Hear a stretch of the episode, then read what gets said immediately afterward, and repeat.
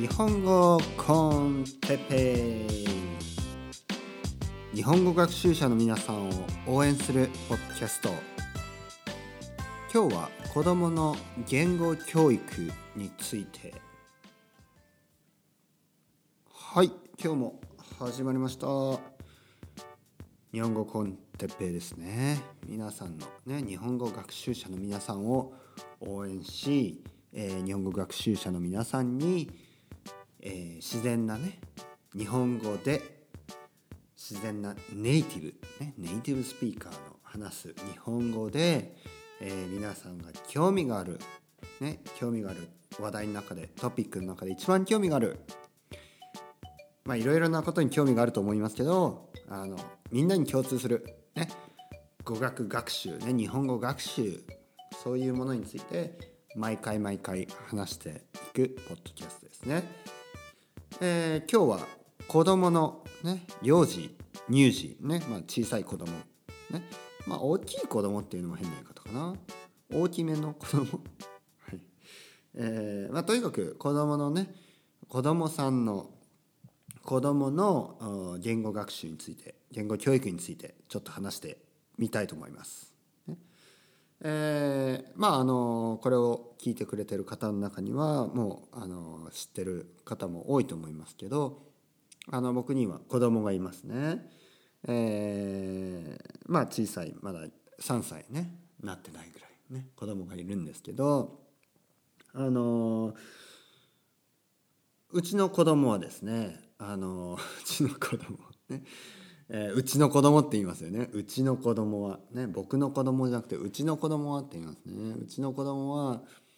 日本語。ねあと、えー、スペイン語。ね、そして今あのバルセロナに住んでるのでバルセロナはカタルーニャ語を話します。なのでカタルーニャ語。そして、えー、僕は奥さんと英語を話す。ね、英語で基本的には会話をするのでもう10年ぐらいね。10年以上。英語で話をするので話をしてえし続けているのでちょ今更ね他の言葉に変えるのはちょっとこうまあできないこともないけどまあ自然なのは英語、ね、英語で話すのが自然です。なので子供と3人の時は結構英語でね話したりするわけです。なのでまあ4カ国語、ね、4つのえー、言葉。まあカタルーニャ語とスペイン語は似てるといえば似てるんですけどまああの結構違う、ね、似てるけど結構違う。それは例えばスペイン語とイタリア語とかね。スペイン語とポルトガル語とかね。似てるけど違う、ね、そんな感じです。なんで一応違う言語っていうふうに、えー、まあ、えー、呼ばれる。呼ばれてますね。あのなえーその鉛と違う言語の違いについてはまあいろいろなあのあのディフィニションというかね。いろいろなこうこうラインがあるんですよね。どこからどこまでが鉛でどこからどこからどこからどこからがあの違う言語と呼ばれるのか、ね、違う言葉と呼ばれるのか。まあこれはあの文法的にどどれぐらい似てるかっていうことですね。文法的にこれぐらい似てたらあ鉛っていうかねその方言とかねそういう風になる例えばスペインの中でもアンダルシアなまりって言いますよねそうアンダルシア方言、ね、アンダルシアの方言とそのカステヤーノですねの差があのまああまりない、ね、もちろん結構違うけどあまりない、ね、それに比べてカタカタルーニャ語はもう少し違うっていうことです。ね、イタリア語とかあのそういう感じでもう少し変わってくるっていうことですね。うんえー、なのでまあ一応 4, 4カ国語を僕の子供は勉強してます。で英語ですねあの最近学校小学校ねあのどこの小学校にこれから子供が行くのかっていうのをねまあいろいろ見たりしてるんですけど小学校によっては3歳から小学校によっては、まあ、4歳からとかねかなり早い時期から英語を始めます。まあでもこれちょっとね僕は思うにねあの学校のその校長先生とかね先生は結構この英語教育についてまああのうちの学校はしっかりやってますっていうふうにねネイティブの先生を呼んでしっかりやってます。そういうふうにあの説明をしてくれるんですが一つちょっとね気になるところがあります。それはですね先生先生は英語勉強してますか？ね？先生は英語話せるんですか？っていうそこを僕はちょっとね聞いてみたくなってしまう。ねでも意地悪な質問と思うんですよ。はっきり言ってね。意地悪な質問。だからしないですね。その意地悪な質問をみんなの前でね。して先生が「えー、あの私は英語あんまりね好きじゃなくてそういうふうにね持っていきたくないのでそういう質問はしないです。えー、でもここで僕は何を言いたいかというとね。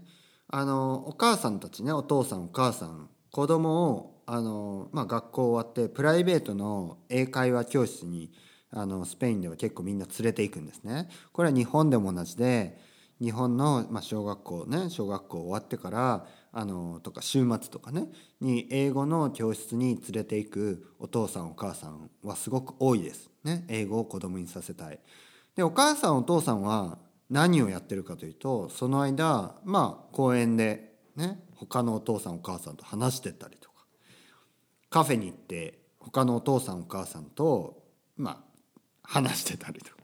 ね。まああの買い物してたりとかね。ウィンドウショッピングしてたりね。いやまあそれはそれでいいですよ。でもあの自分の子供にあの勉強ね英語を話してほしいと思ってるのにお父さんお母さんそして先生ね先生その英語の先生じゃなくて他のね先生たち。自分たちはその自分たちが努力をしているというその背中を見せなくていいんですか？これを僕は言いたいです。というのもですねあの子供に言葉を教えるのに例えばねあの僕は日本語ネイティブなので子供に日本語を教えることができます。ね、でもあの人によっては例えばあの例えば日本人同士の親であの子供に英語をあの学んでもらいたいと、ね、子供に英語をしゃあの話せるようになってもらいたい、ね、そういうふうに思ってるお父さんお母さんであのでも自分は英語があのうまくないから自分の英語を子供に教えたくないっていうねそういう人は結構多いんですね。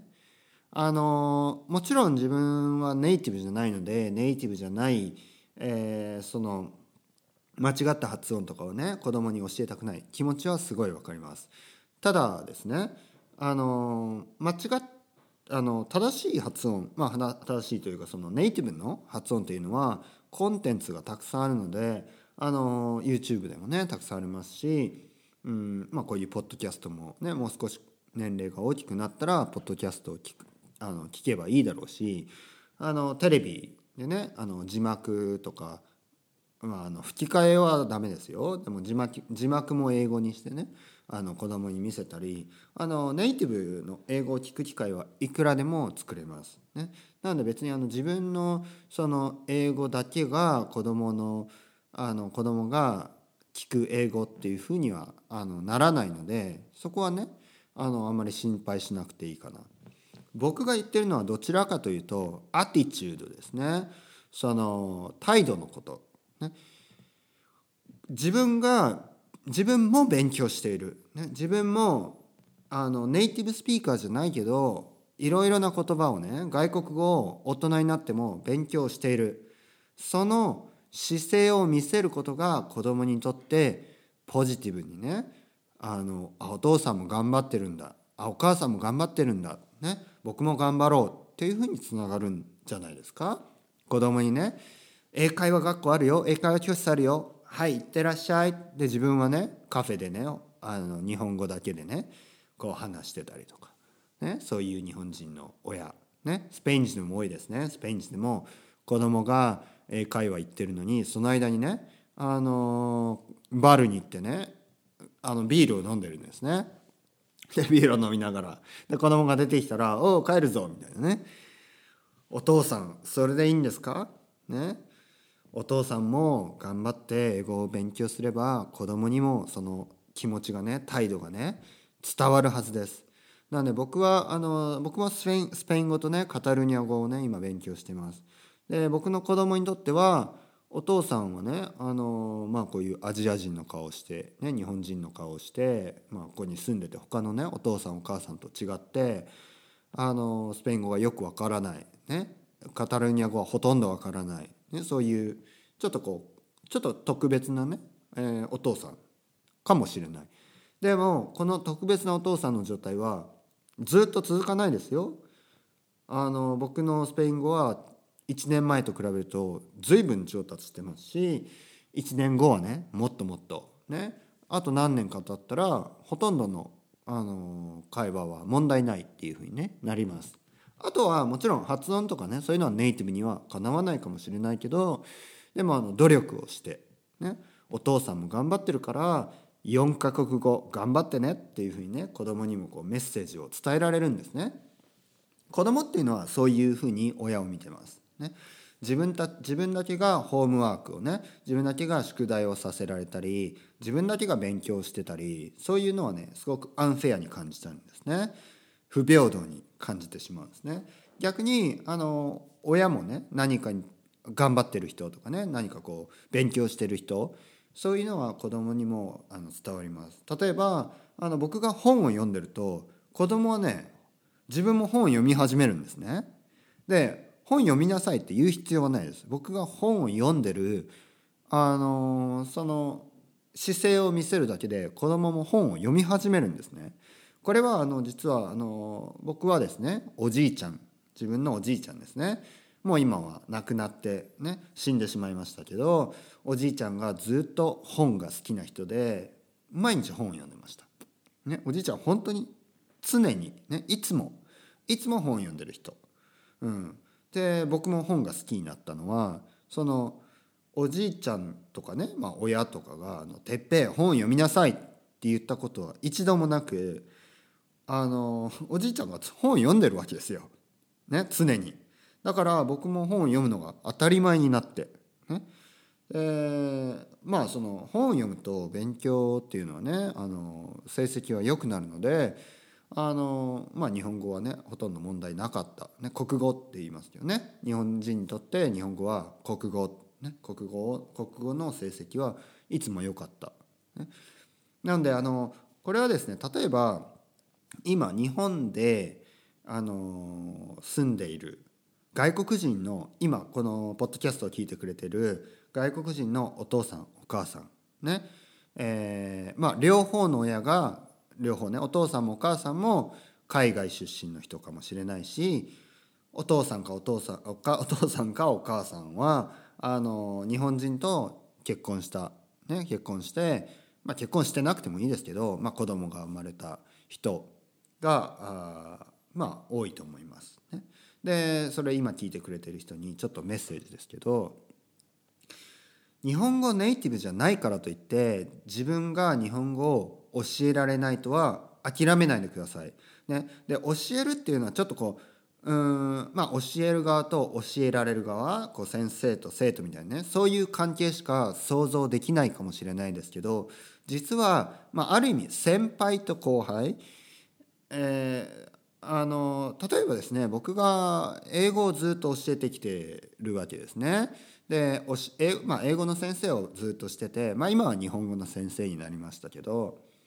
英語を教えている時僕は自分がネイティブじゃないし、あのまあ、そういう先生という感覚はまあもちろん先生ですけど先生という感覚は、まあ、正直言ってあまりなく僕は常に生徒さんに言ってたのは